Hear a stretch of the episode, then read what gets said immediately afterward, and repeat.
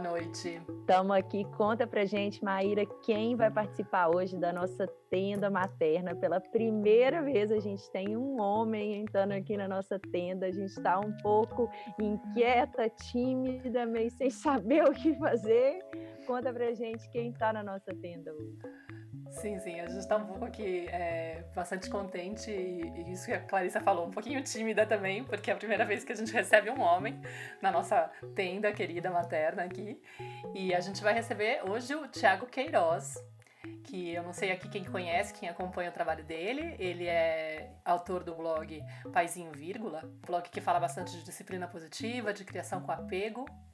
Ele é pai do Dante do Gael e daqui a pouco também da Maia, que tá chegando aí, né? Que tá na barriga da Anne, da mulher dele. E ele também é autor de alguns podcasts, né? Do Tricô de Paz e do Coisa de Criança, que é o primeiro podcast feito para crianças, não é? E também participa da produção do podcast Sinuca de Bicos. E tem quarto podcast, não tem? É, eu, eu tava aqui esperando saber se eu podia começar a falar ou não. Pode, pode falar também. Complementa aí pra mim. Conta um pouquinho da. Conta é. um pouquinho de você para as mães que estão escutando a gente e para os pais também, que seguramente tem pais. Tranquilo. Bom, em primeiro lugar, muito obrigado pelo convite. Estou muito feliz em estar aqui com vocês.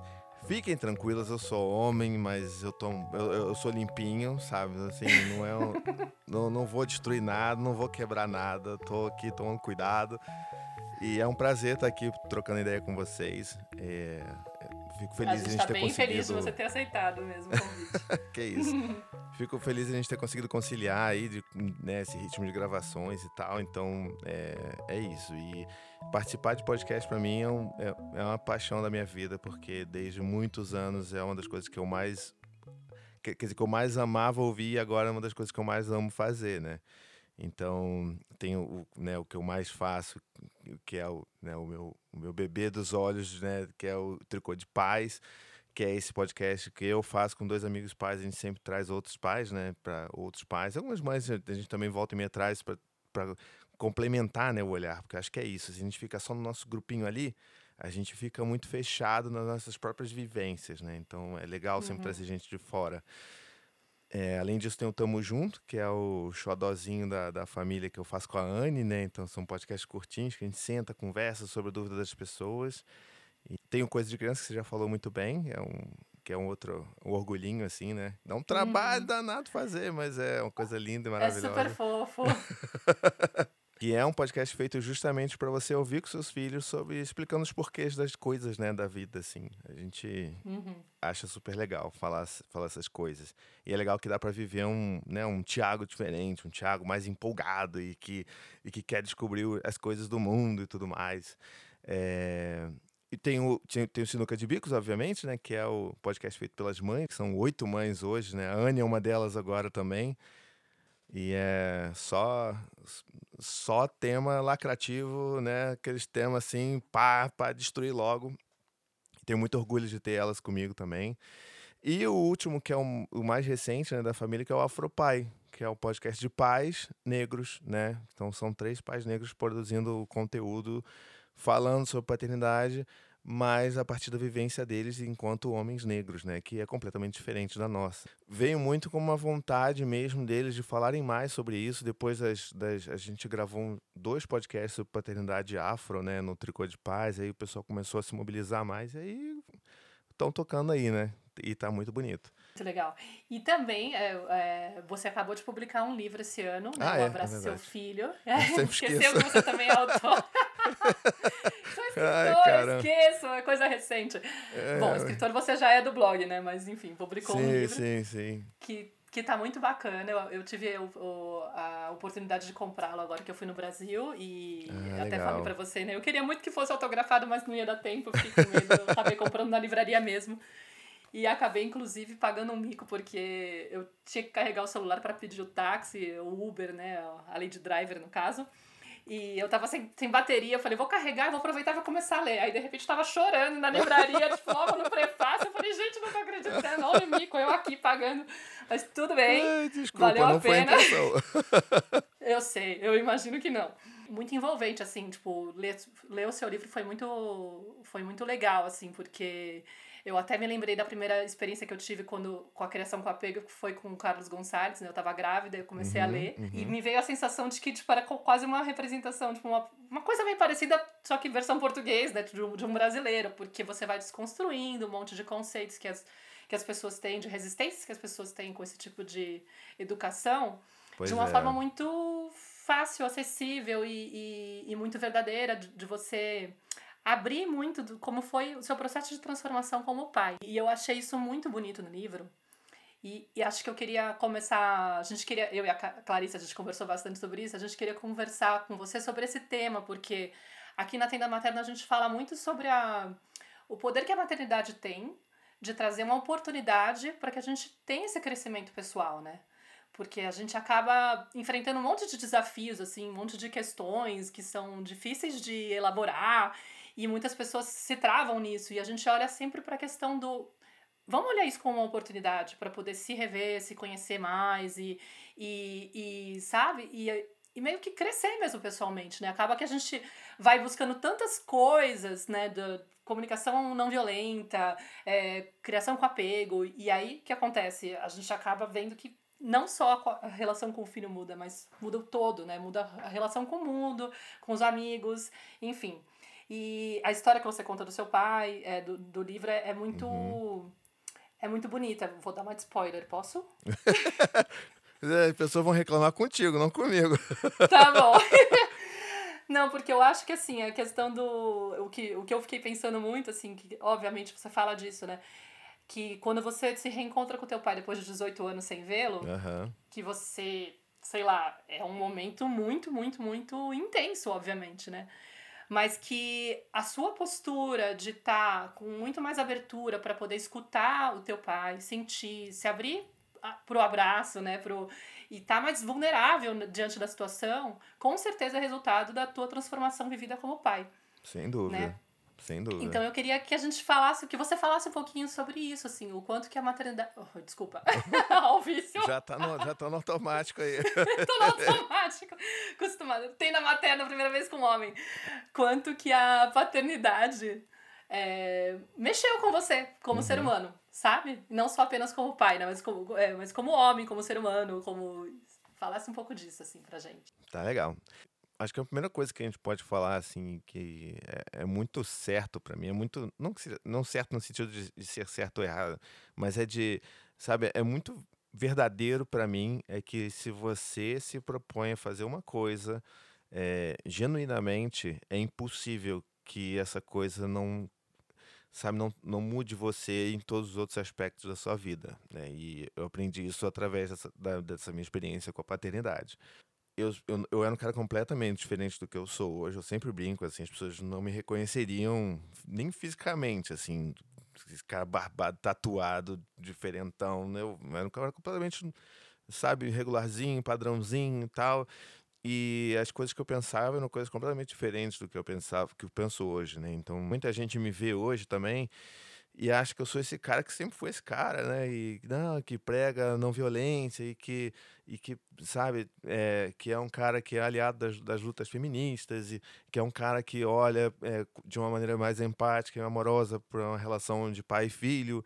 Eu não era assim antes, sabe? Eu não era. Eu era um cara bastante homofóbico, bastante machista antes, antes de me tornar pai. E todo esse processo ele começou já na gestação da Anne, né, do nosso primeiro filho, que é o Dante, assim, nessa busca dela por ter um parto do jeito que ela gostaria de ter, né, era é, é, já foi um início assim de eu tentar entender o que que era o protagonismo dela e como é que eu poderia me posicionar para poder apoiar ela e ser e ser de fato um parceiro, né, para aquela busca que ela estava fazendo. É claro que falando assim parece lindo, maravilhoso, mas assim, a gente teve brigas homéricas, eu, eu era extremamente cabeça dura, achava uma loucura, sabe? Se o médico falava que tinha que ser cesárea, por que, que não tinha que ser cesárea? Então, assim, foi um trabalho muito grande para eu começar a entender qual era a necessidade da Anne e, e como que eu poderia ajudar ela a ter o que ela queria, né? Até que definitivamente ela tinha decidi, ela decide e me, e me comunica isso, né? Que ela queria um parto em casa e tipo minha cabeça explodiu, que você tá maluco, eu não, eu não consigo lidar com isso. Então até, até o momento que eu também de novo, não, peraí, deixa eu ver, deixa eu correr atrás. Ela já estava lá na frente, né? Eu sempre correndo atrás para tentar alcançar ela e entender o que ela estava precisando. E aí acontece que, assim, nesse período, é, eu ainda tinha muitas visões que eram consideradas, assim, eu ainda não tinha desconstruído tanto assim, né? E a partir do momento que o Dante nasce e chega na minha mão, e eu olho para ele falo e, e, penso assim, né? Cai aquela ficha, eu penso assim, caramba, eu quero que seja tudo diferente do que eu já vivi na minha vida inteira. É, eu não sei o que, que eu vou fazer, mas eu quero que seja diferente do que eu tenho por referência de criação com meu pai, com a minha mãe. É, e isso passa, é, obviamente, por questões de castigos e recompensas e tudo mais. Então, assim, naquele momento, eu decidi começar a focar nisso, né? Então, tipo, não, quero, quero ler, quero saber o que, que eu posso fazer, o que que, sabe, o que que eu, enquanto pai, posso buscar com os meus filhos. Na, na, época eu não pensava em dois filhos, pensava em um só, né? Pelo amor de Deus. Não é o que, que eu posso fazer com meu filho e tal. E eu lembro que, assim, uma das coisas que mais me deu segurança foi entrar em contato com a criação com apego, né? Porque, assim, foi o primeiro lugar que eu cheguei e falei assim: caramba, olha, essas coisas eu consigo fazer enquanto pai. Porque, assim, todo mundo dizia que o pai, né? Todo mundo diz ainda isso, que o pai não sabe fazer as coisas direito, que ele não sabe cuidar da criança que se ele vai limpar a fralda de cocô, ele, vai, ele não vai saber passar a pomada direito e tudo mais, né? Assim, e não, não tô, tô colocando o pai como o coitado da história, mas ele tá numa situação, ele acaba entrando numa situação que é muito cômoda. Então, tipo, ah, se, a sociedade inteira fala que eu não sei fazer, beleza, vou ficar aqui e deixar a mãe fazer do jeito dela mesmo, que afinal de contas é o que todo mundo diz que só ela que sabe fazer direito. Entrar em contato com, com a criação com apego e entender a questão do, do, do toque, do colo, do atender as necessidades, do ouvir o choro, de encarar o choro de uma maneira diferente, né? desconstruir essa questão do choro do bebê, me ajudou muito a entender o que, que eu podia fazer, que é praticamente tudo tirando parir e amamentar. Né? Se a gente botar na questão prática. Eu fiquei muito fascinado com isso. Assim. Fascinado é a maneira bonita de dizer obcecado, porque eu não parei de ler e, e, e assim, estudar de, de, sobre essas coisas desde então. E foi muito doido, porque, assim, por exemplo, CNV, que todo mundo hoje conhece, assim, as pessoas estão conhecendo cada vez mais, né, comunicação não violenta, eu conheci através da criação com apego. Muitas pessoas têm contato por causa de outras pessoas, que têm amigos que falam, que comentam. Eu conheci isso como uma das ferramentas da criação com apego. E eu entrei, por exemplo, na criação, na, na, na comunicação não violenta, tentando desenvolver uma maneira de comunicar com os meus filhos, né, com o meu filho na época, é, de uma forma empática e de ouvir as necessidades dele. E aí, quando eu comecei a ler aquelas coisas todas, minha cabeça explode, porque eu percebo que aquilo dali não serve só para mim em relação com meu filho, aquilo ali serve para tudo na minha vida. E aí foi uma das uhum. primeiras oportunidades que eu tive de ver o que, que eu estava tentando construir com meu filho, que na verdade, é, positivamente, né, entre muitas aspas, estaria contaminando todo, todos os outros aspectos da minha vida, né? Então assim, começo, uhum. caraca, peraí, isso aqui vai me ajudar pra caramba nas minhas tretas com a Anne, cara. Isso aqui vai me ajudar a me relacionar melhor com os meus amigos. Eu, eu peraí, agora eu consigo entender melhor. Então aquela portinha da empatia começa a se abrir, né?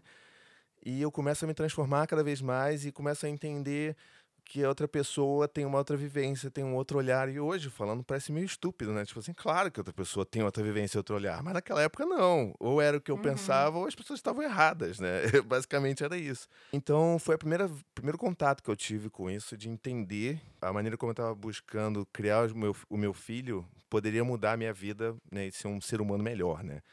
E melhor no sentido de comparando com quem eu era antes, né? Não com outras pessoas. Sim.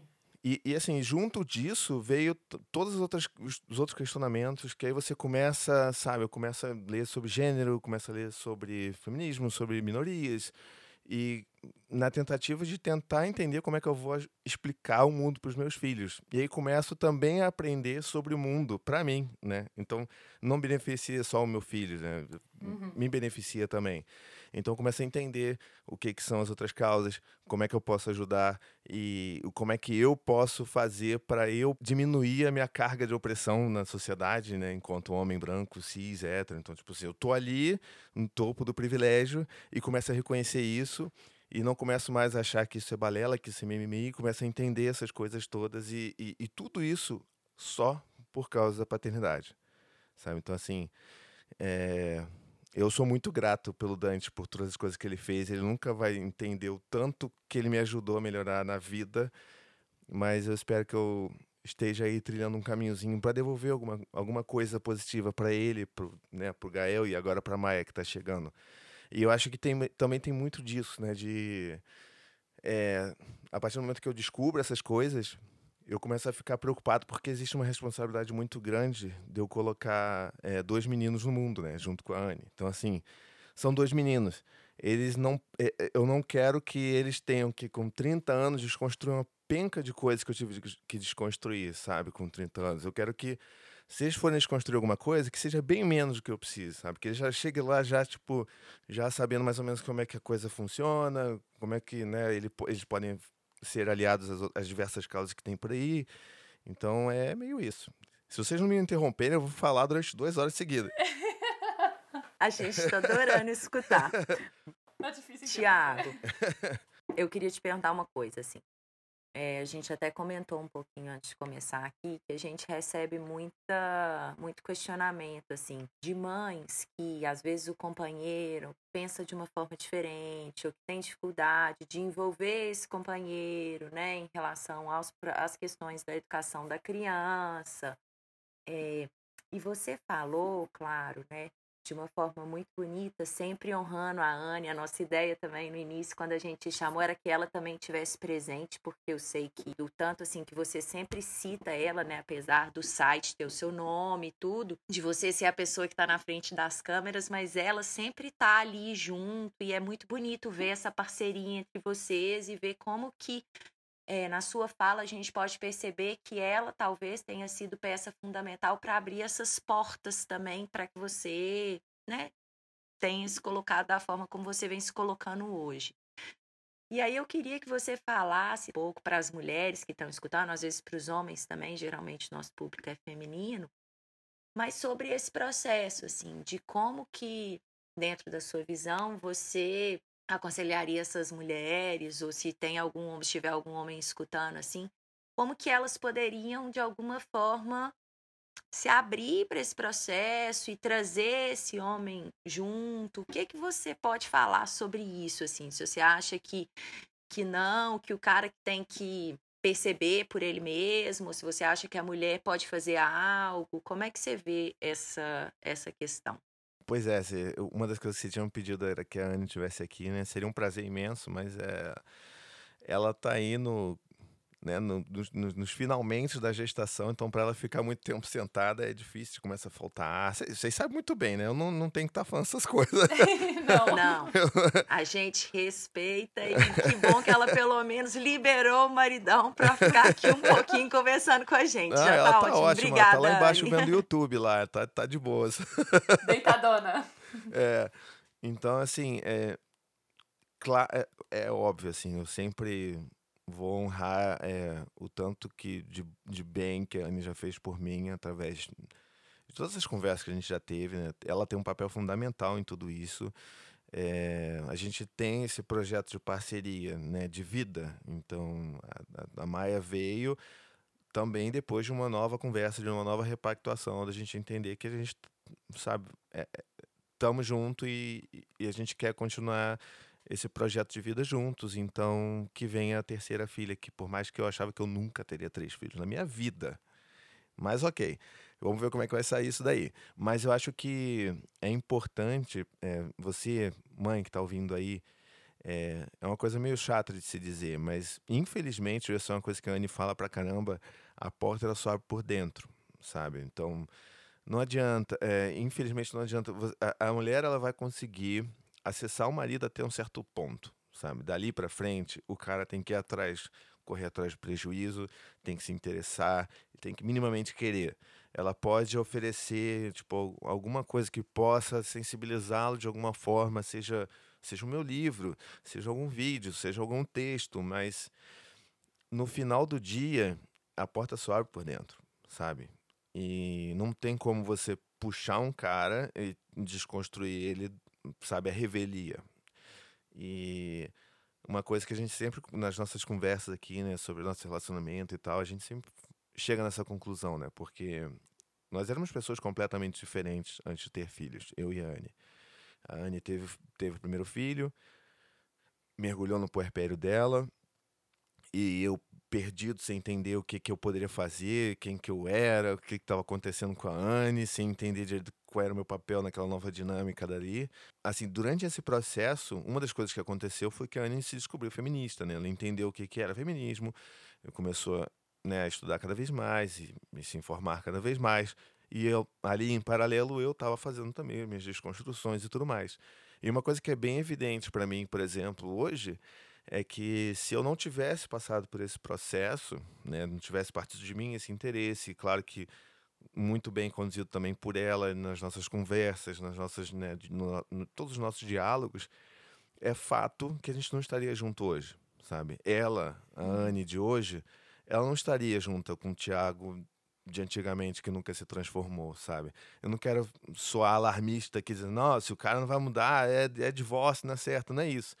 Mas é porque, assim, nós, nós somos bem conscientes de que nós mudamos pra caramba, sabe? E nesse processo da gente se, re, é, se reconhecer né, em nós mesmos e um ao outro, também faz parte da gente olhar um pro outro e falar assim: caramba, quem é você?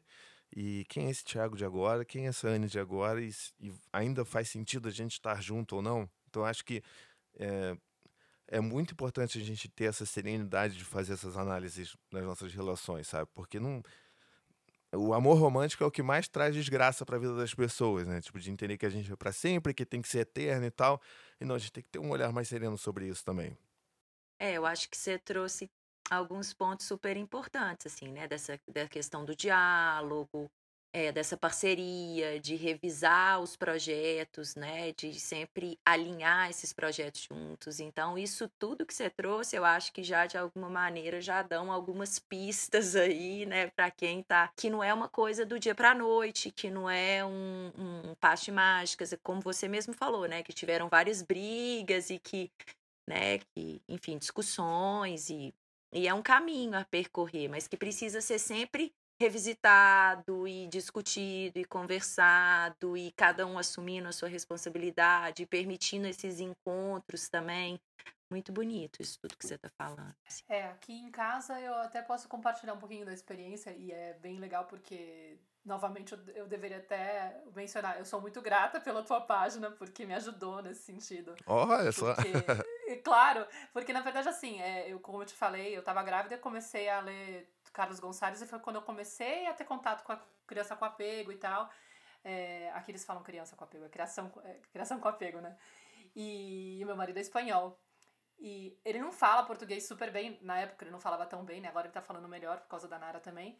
Mas é, quando eu li o Bessame Multi, eu falei, gente, o Alfonso tem que se envolver. tipo, ele tem que estar tá nessa parada comigo, porque a minha sensação era: é um mundo maravilhoso, é uma luz no fim do túnel, eu realmente quero abraçar essa história, mas eu não tenho a menor ideia de como, como fazer isso ser viável. Eu vou precisar de um parceiro, assim, vou precisar de parceria com isso, vou precisar entender melhor, estudar, sei lá.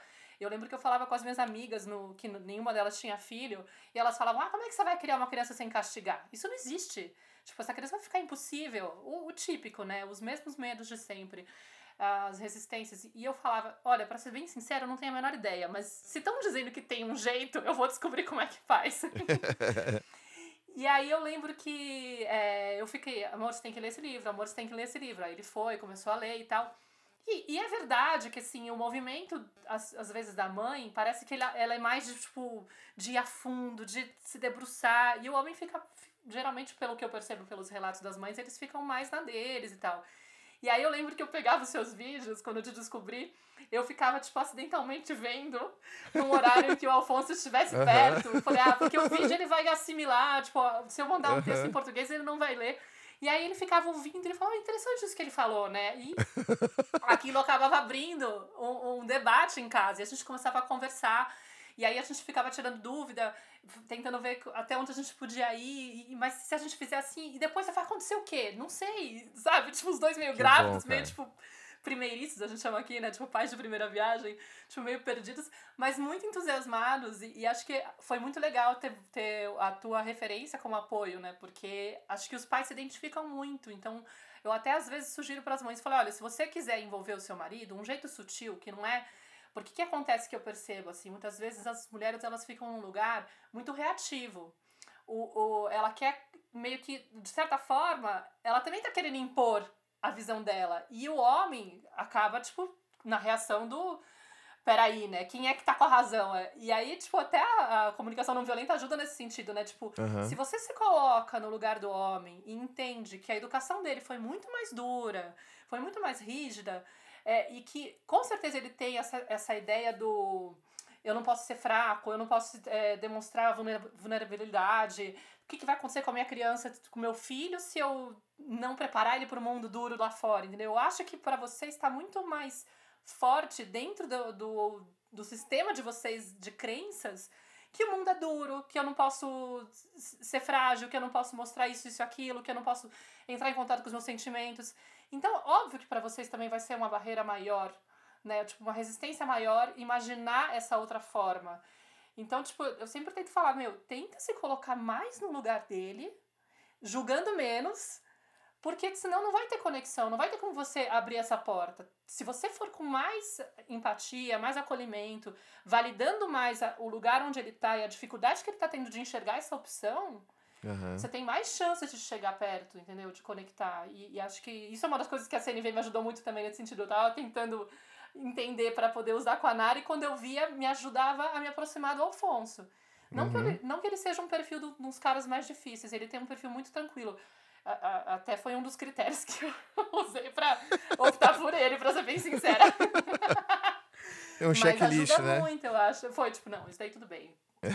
Esse pode vir porque tem diálogo, né? Uhum. A gente sempre dialogou muito bem.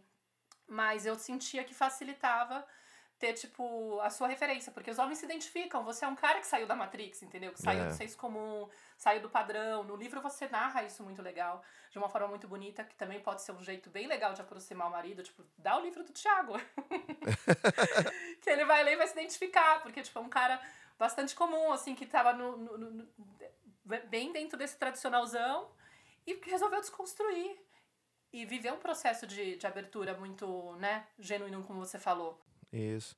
É, é, é, cara, é, é complexo pra caramba, né? Porque assim, eu já vi N, N histórias malucas é, sobre o, o que, que o meu trabalho faz, né? O, o, seu, por exemplo, ainda bem é uma das coisas que eu mais ouço, né? Tipo, ah, eu botei ali por osmose, aí o cara foi ouvindo, falou assim, ah, faz sentido, o que esse cara tá falando?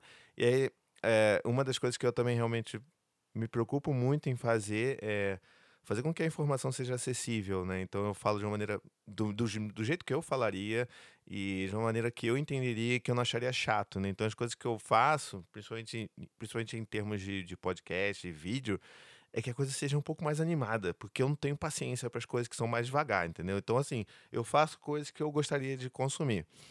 E eu vejo que muitos homens se identificam com isso. Mas por outro lado, é, tem, é, é difícil, porque assim, por outro lado, tem, tem, por exemplo, tem pais que me odeiam porque acham que, tipo, eu, eu sou o Rodrigo Hilbert da paternidade, sabe?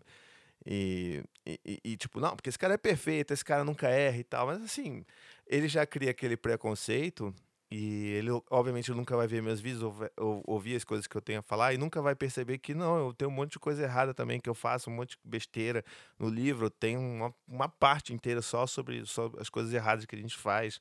Mas é. É, é difícil, sabe? Porque, e, e, e é o que você falou também, depende muito da, de como você apresenta esse material pro cara, porque se você joga, tipo assim, olha aqui, ele faz, por que, que você não faz? Já era, né? Uhum. Então, tipo, você já cria uma barreira ali e muito provavelmente ele nunca, ele vai me odiar sem nunca ter ouvido uma palavra do que eu falei, né? E, e tipo, a ponto de eu já ter, já terem me contado, um cara me contou que um, um, texto meu, um link meu foi tipo um estopim para um fim de um casamento, sabe? Então, assim, Ai, nossa que me, o cara me acredita que o meu texto acabou com o casamento dele. É claro que não, foram outras coisas, né? mas, mas é, é, é, tem de tudo, sabe? Então é muito difícil eu, eu tentar sugerir é, maneiras de como você pode trazer o, sabe, o, o seu marido pro lado ver, pro, pro, pro lado da força, né? Assim, trazer os caras para cá, isso aqui, desconstruir. Porque é muito difícil, né? Porque só abre por dentro. Então, é, é tentar sensibilizar da melhor maneira possível, é, tentar, como você falou, ser empática, entender, mas também nem tanto, porque ao mesmo tempo que a gente sempre vê os caras pedindo paciência para as mulheres e as mulheres estão estrupiadas, sabe? A mãe tá lá sem dormir e, tipo, o cara tá, não, não, peraí, eu vou no meu tempo, eu tenho meu tempo, não sei o que, mas, cara, ninguém tá dando tempo pra mulher na sociedade como um todo, né? Você sabe muito, muito melhor do que eu sobre isso. Uhum. Então, eu, eu tendo a não falar muito sobre isso, porque eu também não acho legal com a mãe, tipo, além de tudo, além de todas as cargas, ela ainda ter que ter paciência e esperar o homem, o pobre do homem lá, desconstruir no tempo dele, sabe? O cara também tem que correr atrás de prejuízo. E isso é uma coisa que esse senso de urgência ele precisa precisa estar tá forte no cara. E se o cara percebe que tem algum tipo de dificuldade, poxa, que busca ajuda psicológica, sabe? Ele não. esposa, parceira, não é terapeuta, sabe? Então, assim, as questões que ele tem, principalmente com masculinidade, com repressões do passado, né, por ele ser homem e tal, isso aí o cara tem que trabalhar com uma pessoa que é profissional, né? E, e isso vai também dar um up gigantesco na vida desse cara, como deu na minha, assim. É uma das coisas que me ajudou, me ajudou pra caramba foi ter um acompanhamento profissional também. O Tiago, e o seguinte, né? Um dos desafios para os pais, assim, a gente vê hoje que é essa questão mesmo, e você traz isso muito, né? Até pelo fato de você falou assim, ah, a Ana se descobriu como uma feminista, e assim, claro que você estava aí junto nesse processo também. A gente, como pai, eu também tenho dois filhos, a gente, como pais de meninos, né, numa sociedade extremamente machista, uhum. é, como é que é isso, assim, né? Como é que é criar dois meninos? É, e você falou assim: ah, eu quero que é, já desconstruir muita coisa em mim para inspirar, talvez, de uma forma mais coerente, outros exemplos, para que lá na frente eles tenham que desconstruir menos coisas, né? Claro que eles vão ter que lidar aí com os desafios deles todos, mas como é que é isso, assim, sabe? Como que você vê hoje é, esse seu processo de desconstrução na educação com os meninos da desconstrução desse machismo e, ao mesmo tempo, em paralelo com esse processo que você está vivenciando, educando dois meninos que também não esperam o seu tempo, né? Esperar meu pai ficar perfeito, é, desconstruidão e, e me educar. Não, é um processo que acontece em paralelo. Eu queria que você comentasse um pouquinho sobre isso, como que é isso na prática. Bom, ter dois filhos, é, como eu disse lá no início, é uma responsabilidade brutal para mim, né? Então, eu, porque eu já sei o que eu fiz, eu sei o que eu sou, eu sei o que eu tive que desconstruir, eu sei o que, que eu tenho que constantemente ficar atento na minha natureza, né? Então, é, para mim é importante porque eu não quero que eles cheguem no, com 30 anos do jeito que eu tava com 30 anos. Mas, por outro lado, eu, uma das coisas que eu aprendi é que não, isso não é algo que é tão difícil assim, sabe? É, as crianças são lindas, são puras, são perfeitas e a gente só não precisa fazer besteira com elas, sabe? A gente não precisa botar ideia errada na cabeça delas. Então, por exemplo, é, coisas simples como falar sobre sentimentos com, com os meus filhos meninos já é um negócio que é extremamente transformador. Não só para eles, mas para mim também. Porque nunca ninguém falava sobre, sobre sentimento comigo. Eu não sabia disso. Para mim era só raiva, tristeza, fome, sabe? Todas essas coisas eu poder falar com eles sobre essas coisas já já já é um salto quântico do, da, da, criança que eu era com cinco anos. Quero só fazer um comentário que foi muito legal. Eu, eu moro no Chile, né?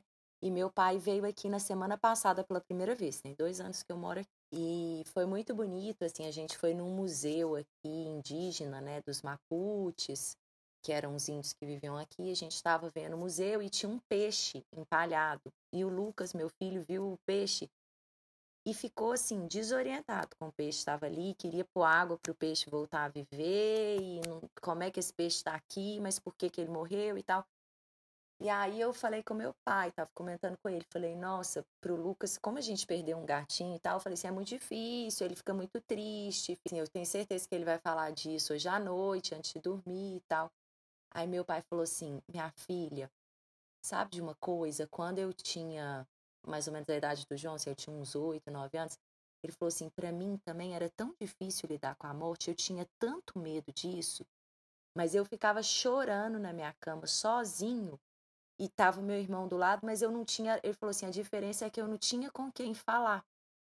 E aí ele falou assim: eu não podia falar nem com meu irmão, que estava do meu lado, porque ele já estava dormindo mesmo, com meu pai e com minha mãe sem chance, assim, não tinha esse espaço. E para mim isso me tocou tão forte quando ele falou isso, assim, sabe? Que ele viu a agonia do Lucas ali, podendo falar, e eu acolhendo ele, escutando, né?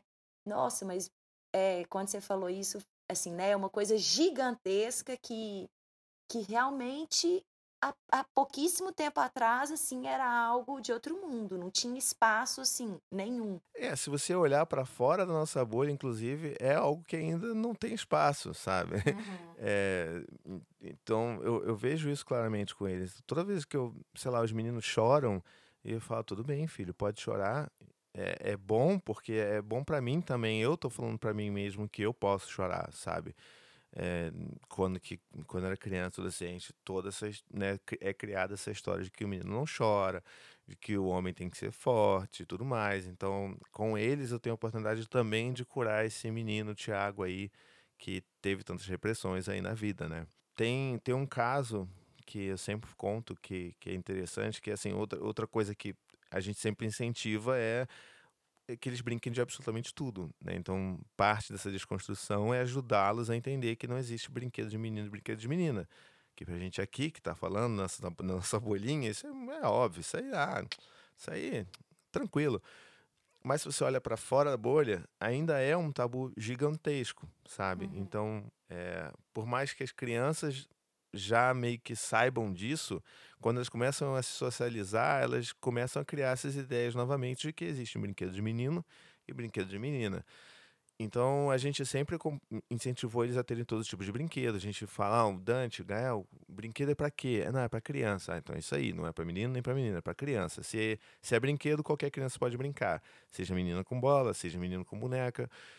E, e, e, como a gente sabe também que é brincando que a gente aprende, é óbvio que eu vou querer incentivá-los a brincar de cozinha, de boneca, porque eu quero que eles tenham menos dificuldade para aprender a cuidar de uma casa e de uma, de uma criança do que, do que eu tive, né? Então, eles têm todos esses brinquedos. E, e eu lembro da primeira vez que a gente deu uma boneca.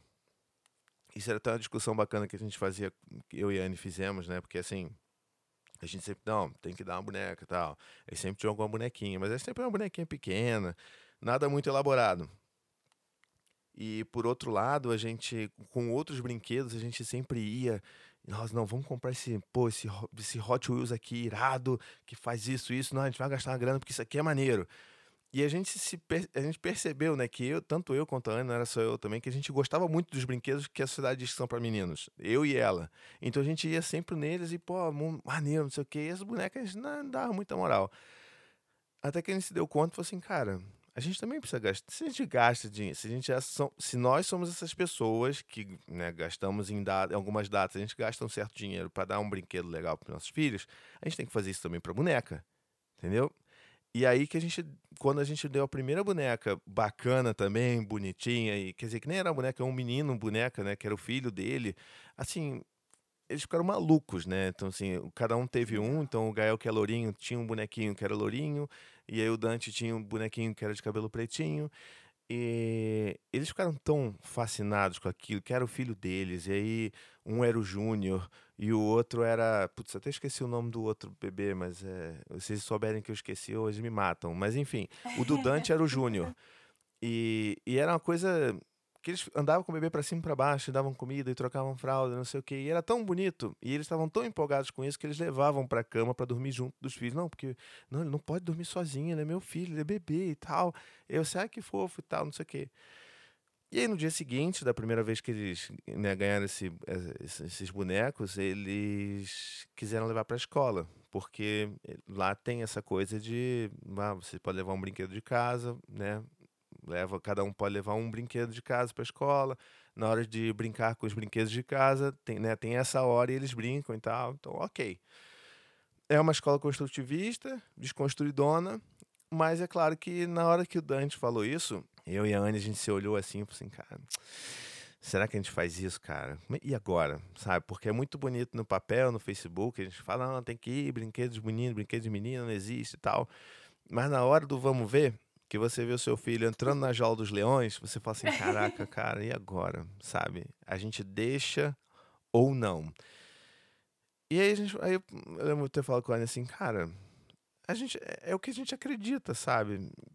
Se o Dante vai sofrer de alguma forma, ele vai sofrer com qualquer outra coisa e a gente vai estar tá aqui para ajudar ele com esses sentimentos.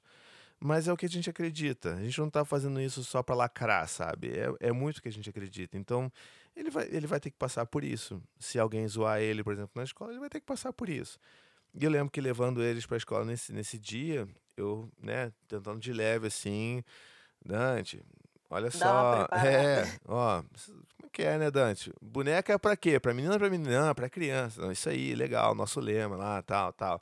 E assim, com o Gael não tinha tanta essa preocupação, porque ele era pequenininho e tava numa turma de pequenos, então a gente sabe que não ia ter treta, né? Mas o Dante uhum. maior já tinha, né, aqueles menininhos maiores que eu já, eu já tinha ouvido é, em outras situações é, deles separando entre time de meninos e time de meninas, e que meninas são mais fracas. Então, eu sabia que talvez pudesse vir alguma treta ali. Então, fui dando uma preparada e falei para ele assim: olha, Dante, talvez, tá? Talvez algum menino ria de você porque acha que isso é, é brinquedo de menina e tal, mas o que, que você acha sobre essa ideia? Ele, não, papai, isso aí não, não existe, brinque, é brinquedo de criança. Bom, beleza, então tá bom, avisei. Uhum. E dito e feito, ele foi, e aí, no, quando ele voltou da escola, ele voltou super triste, cabisbaixo, não queria mais levar a boneca para a escola, porque o melhor amigo dele tinha rido dele, né? E riu e falou que era de menina e tudo mais. E é difícil, né? A gente, é. nessa hora, a gente vira, entra no modo leão, a gente fica com ódio no coração da criança. A gente sabe que é criança e que ela só tá repetindo um padrão, mas não adianta, cara. Vamos ser honestos aqui, a gente fica com claro. ódio. Não tem como. Zoaram meu filho na escola, eu vou quem ficar com ódio. Que falou isso, né? quem foi? Pois é. E eu assim, caraca, cara, não acredito. Pô, tá, bom, acontece que era o melhor amigo, a gente conhece a mãe dele, é, a gente, né, são melhores amigos, uhum. então a gente uhum. conhece bastante a família. E eu falei pra ele, cara, olha só, conversamos, obviamente, né? pô, mas como é que você se sentiu, Dante, com relação a isso? Não, eu fiquei muito bravo, muito chateado, porque, pô, isso é pra criança... Tempo? Olha, ele, isso aconteceu, ele devia ter uns quatro anos e meio, tá? Foi ah. ano passado, então ele devia ter uns quatro anos e meio. É, e eu falei, filho, mas como é que você sentiu? E aí, o que, que foi? Não, eu fiquei com muita raiva, fiquei muito bravo, porque. Mas e o que, que você falou? Não, eu falei que era de criança, não sei o quê. Aí ele parou de, parou de rir, não, parou e tal. Mas o estrago já tinha sido feito, ele não queria mais levar o boneco pra escola, né? Uhum. E depois de ter conversado com ele, ter falado, não, filho, é isso aí mesmo, poxa, não tem nada a ver, assim, alguma ideia besta na cabeça do seu amigo que ele acha que isso é de menina, mas sabe, não, não tem nada disso. E depois que ele foi dormir, eu conversei com ele, olha só, vou falar com a mãe dele, cara, não quero nem saber. Ela, pelo amor de Deus, Thiago, não, não vai se estressar, não vai fazer besteira. Não, fica tranquila, eu vou ali no modinho CNV ali, tento, né, respiro, ligo o filtro. Pode deixar que eu não vou fazer besteira, não vou me alterar nem nada. Aí fui lá, mandei um áudio gigante pra mãe, né, dele, falei assim, cara, olha só, aconteceu isso, isso, isso. Assim, é que pra gente isso é uma questão importante. Eu não sei na sua casa como é que é, os seus valores e tal. Não tô nem querendo questionar ou entrar em discussão se você acha ou não que deveria ser ou não, mas só queria dizer que, poxa, eles são amigos e tal, e seu filho riu do meu, e, poxa, né, assim, tenta conversar com seu filho e tal, pra pelo menos respeitar, não sei o quê. foi assim. Aí ela me manda um áudio logo em seguida, assim, bem, bem rapidinho, ela manda assim, olha, peraí, como assim? Que ele riu? Mas ele tem boneca também? Que palhaçada é essa? Não, peraí. Não, eu vou, eu vou tirar uma foto dele aqui. Aí tira a foto do filho com a boneca. Assim, ele tem uma boneca aqui, não sei o que tá rindo. Não, eu vou, vou, vou falar com ele, eu vou conversar com ele. Aí conversou. E aí, depois, no dia seguinte, o, o, o, amiguinho dele pediu desculpa pro Dante. Eu mostrei essa foto dele com a boneca, então foi legal que o Dante viu assim, poxa, é verdade, ele tem uma boneca. Então, tá vendo, filho? Ele também tem uma boneca, mas eu não sei porque que ele riu, mas assim, ele tem uma boneca também. E tudo bem, sabe? Então, é, é são coisas que a gente vive, né? É, por tentar construir um valor diferente com os nossos filhos, são é, desafios novos que a gente não passava antes mas que eu acho que faz toda a diferença, sabe? Para os meninos que eles vão, para os homens que eles vão se tornar no futuro. Então, acho que, por mais que seja difícil, vão ter N outros desafios, já tiveram outras dificuldades também. E eu acho que é, é aquela coisa que a gente vai estar sempre remando contra a maré, porque lá fora, por mais que seja uma escola, sabe, construtivista, cheia de valores legais, não sei o quê, existem famílias ali que não têm os mesmos valores que os nossos. E, e eles também precisam saber aprender a viver com essa diferença e entender que outras famílias vão ter outras configurações, outras famílias vão ter crianças que apanham ou que ficam de castigo e a gente vai viver, tem que viver com essas pessoas diferentes também. É, e mesmo quando eles têm os mesmos valores, né, estão querendo fazer dessa forma também, não é fácil romper, né? É, Sem claro. querer a gente percebe que a gente ainda tá é, reproduzindo um monte de questões que, que a gente já não quer mais, não, ai, não é coerente com o que eu acredito agora, mas Aham. Eu vou reproduzindo, vou reproduzindo. Então não é tão fácil desconstruir. Por exemplo, com a amamentação, eu lembro que é, até um tempo atrás eu ainda amamentava durante o dia, né? E a, e a Nara começou a ficar grande, grande, grande. Ela tá com três anos e meio. E eu, por exemplo, para amamentar em público, aqui na Espanha pelo menos, que não é tão, talvez, é, não sei, eu me sinto acho que muito tranquila. Eu acho que é importante a gente mostrar essas situações para que as pessoas se acostumem. O olhar estranho do outro muitas vezes pode incomodar demais, mas eu achava, tipo, beleza, tipo, tá estranho para você, mas se mais pessoas fizerem isso que eu tô fazendo, cada vez vai ficar menos estranho. Eu, eu fico, eu sempre falo isso na página, eu quero que a gente seja a maioria um dia. Essa bolha É. vai crescer, entendeu? O Meu sonho é que a gente vire a maioria, entendeu? Que a gente vire pro outro lado e que as pessoas comecem a ser, que, que aconteça o contrário. E eu acredito fielmente que isso pode acontecer, Uhum. que a gente se torne maioria, mas para isso tem que viver mais situações dessas. Óbvio que você não quer jogar o teu filho na fogueira, na selva dos leões, né? E fala assim, vai lá, filha, com a boneca, né? Tipo, para as pessoas aprenderem que tem que se acostumar. É, é terrível, a gente vive um, né, tipo, um desassossego Claro, assim, é, interno, claro. de ai meu Deus do céu, o que vai acontecer com a minha criança? Quem foi o moleque que, que falou essa asneira pra ele? Como, enfim. Mas é interessante esse exemplo mesmo. Ô, Tiago, e agora vai vir uma menininha aí. Como é que tá? Conta pra gente aí. Como é que você tá se sentindo? Se tem alguma tensão, meu Deus, e agora? Uma menininha. Eu lembro que, pra mim, quando eu tava grávida do meu segundo filho, eu ficava pensando assim: meu Deus, tomara que seja outro menino. Porque se vier uma menina, eu tinha tanto medo, assim, da fralda de cocô com, com a vagina e Aham. entrar cocô lá dentro. Eu falei: meu Deus, eu não vou saber limpar. Quais são os seus medos? Quais são as ansiedades? Como é que tá aí isso entre você e a Ana? Conta pra gente um pouco. O meu medo hoje basicamente é esse também. Ai, eu morri de medo Como vai limpar disso. direitinho? Eu falava, eu não vou saber limpar, vai entrar nos buracos. Eu sou a única mãe de menina, eu tinha o contrário, medo do xixi vir na cara se fosse menino. Mas é tudo bem que me suja, né? É ok, é comigo, eu me lavo depois, né? Eu, eu lembro que quando a Ana engravidou, a gente não sabia ainda. É, é, é engraçado que a gente ficava nessa, né? Tipo, pô, ia ser legal ter uma menina pra gente viver alguma coisa diferente. Por mais que a gente né, não, não vá criar né, com estereótipo, aquela coisa rosa, ensaio e tudo mais. Por mais que seja. Pra, tipo, isso é uma coisa que a gente tem percebido agora. É impossível você achar roupa de menina que, tipo, ah, não, beleza, não quero só botar short e calça nela, quero botar uma sainha. Tá, mas é impossível você não ach- n- encontrar um negócio que não tenha babado, que não tenha strass, que não tenha glitter. Básico. Sabe? Um negócio que não, que não brilhe. Eu não, não quero roupa que brilhe na minha filha. Mas, enfim, isso é outra, isso é outra dificuldade. Mas a gente ficava nessa assim, caraca, mas se vier um menino, a gente meio que já sabe como é, né? Tem um pinto ali, sobe o saquinho, pá, pra cá, não sei o quê. A gente já sabe como é que é, já tem, tá tudo resolvido. A gente não vai ter que aprender coisas novas. Mas ao mesmo tempo a gente ficava naquela vontade de tipo, ah, não, acho que ia ser legal a gente ter uma experiência diferente. E aí, quando veio, a gente ficou muito feliz, obviamente, né? A gente vai ficar feliz de qualquer maneira, mas é, é engraçado porque a gente fica hoje numa. A nossa maior preocupação, na verdade, é de como é que a gente vai criar uma filha menina num mundo desse, né? Então, é, para além dessa coisa de. Eu já sei agora que a gente limpa ao contrário, né? Cocô é, é limpa para baixo, não é para cima. Uhum. Então, tirando essa- essas coisas práticas que a gente resolve rapidinho, é, como é que a gente Sim. vai conseguir criar uma menina que vai saber que ela pode ser forte, que ela pode brincar com o que ela quiser, que ela não é só linda e, e fofinha e, e delicada, que ela tem, que ela pode ser forte e agressiva também, que ela pode ficar brava e tudo mais. Então, a gente fica muito é, receoso com relação a isso, né? Como é que o- mundo chamando ela de princesinha, sabe? E ela entender que ela não precisa ser uma princesinha. Ela pode ser se ela quiser, mas que ela não precisa necessariamente se limitar a ser uma princesinha, né? Primeira coisa, por exemplo, meu pai falou quando soube que era menina é isso. Ai, minha princesinha, a gente vai cuidar dela e não sei o quê. Aí eu já olho pra Anne assim e falo assim, nossa, a gente vai ter, vai ter problema aqui, hein? No futuro, vai ter umas treta aqui. Ela é, não, mas deixa pro futuro essas treta aí. Eu falei assim, não, tá bom. aos poucos, aos poucos. Pois é, mas acho que a maior preocupação é essa, de saber como é que a gente vai realmente criar ela com, né, fora desse, dessa caixinha de, do que, que as pessoas entendem comumente por ser menina. Uhum.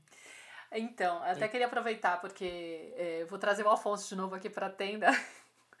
porque quando eu falei que eu ia entrevistar você, ele falou: Ah, que legal. Aí eu perguntei: Você tem alguma pergunta para o Tiago? Você, alguma coisa que você gostaria de saber dele? Né? Ele falou: Ah, eu. Sim, porque ele sempre. A gente sempre acaba tendo umas conversas de tipo.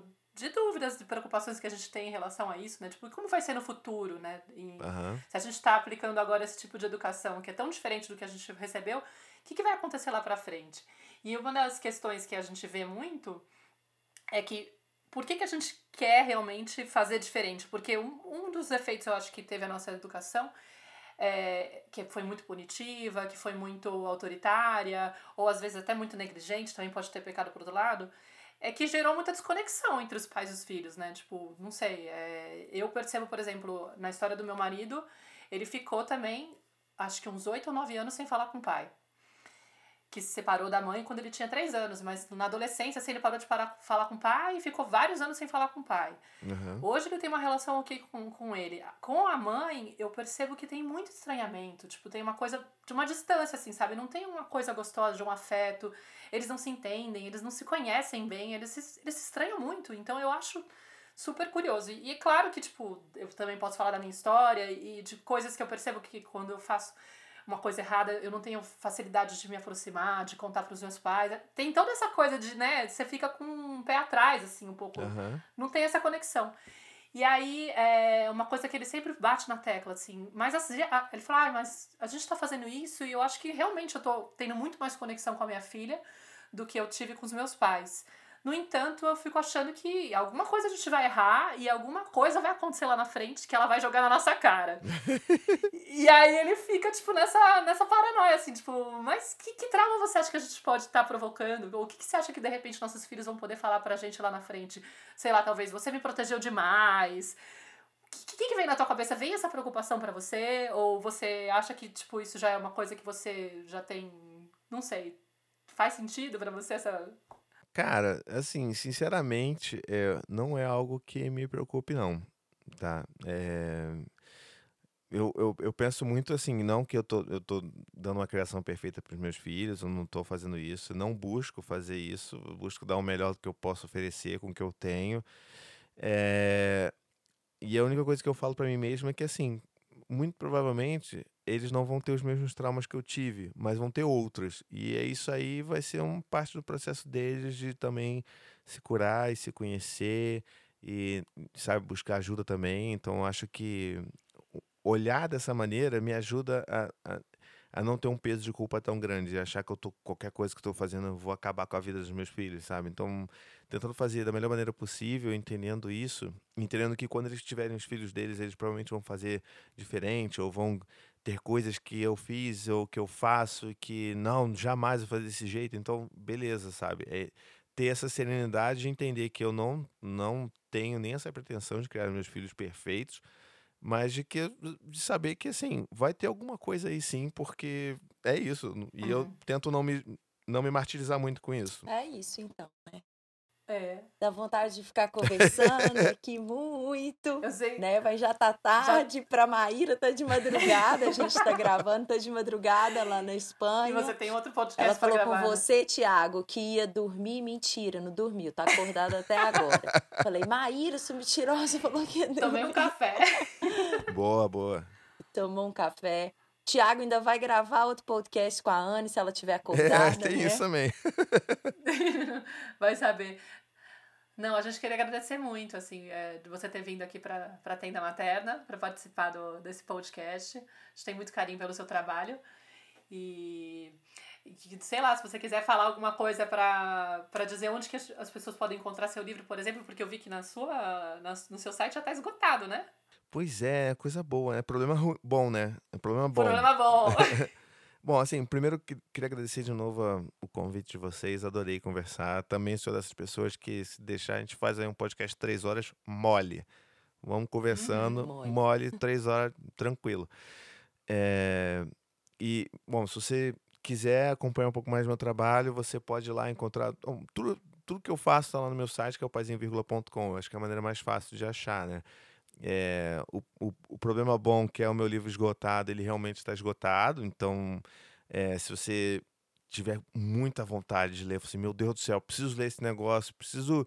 Meu Deus!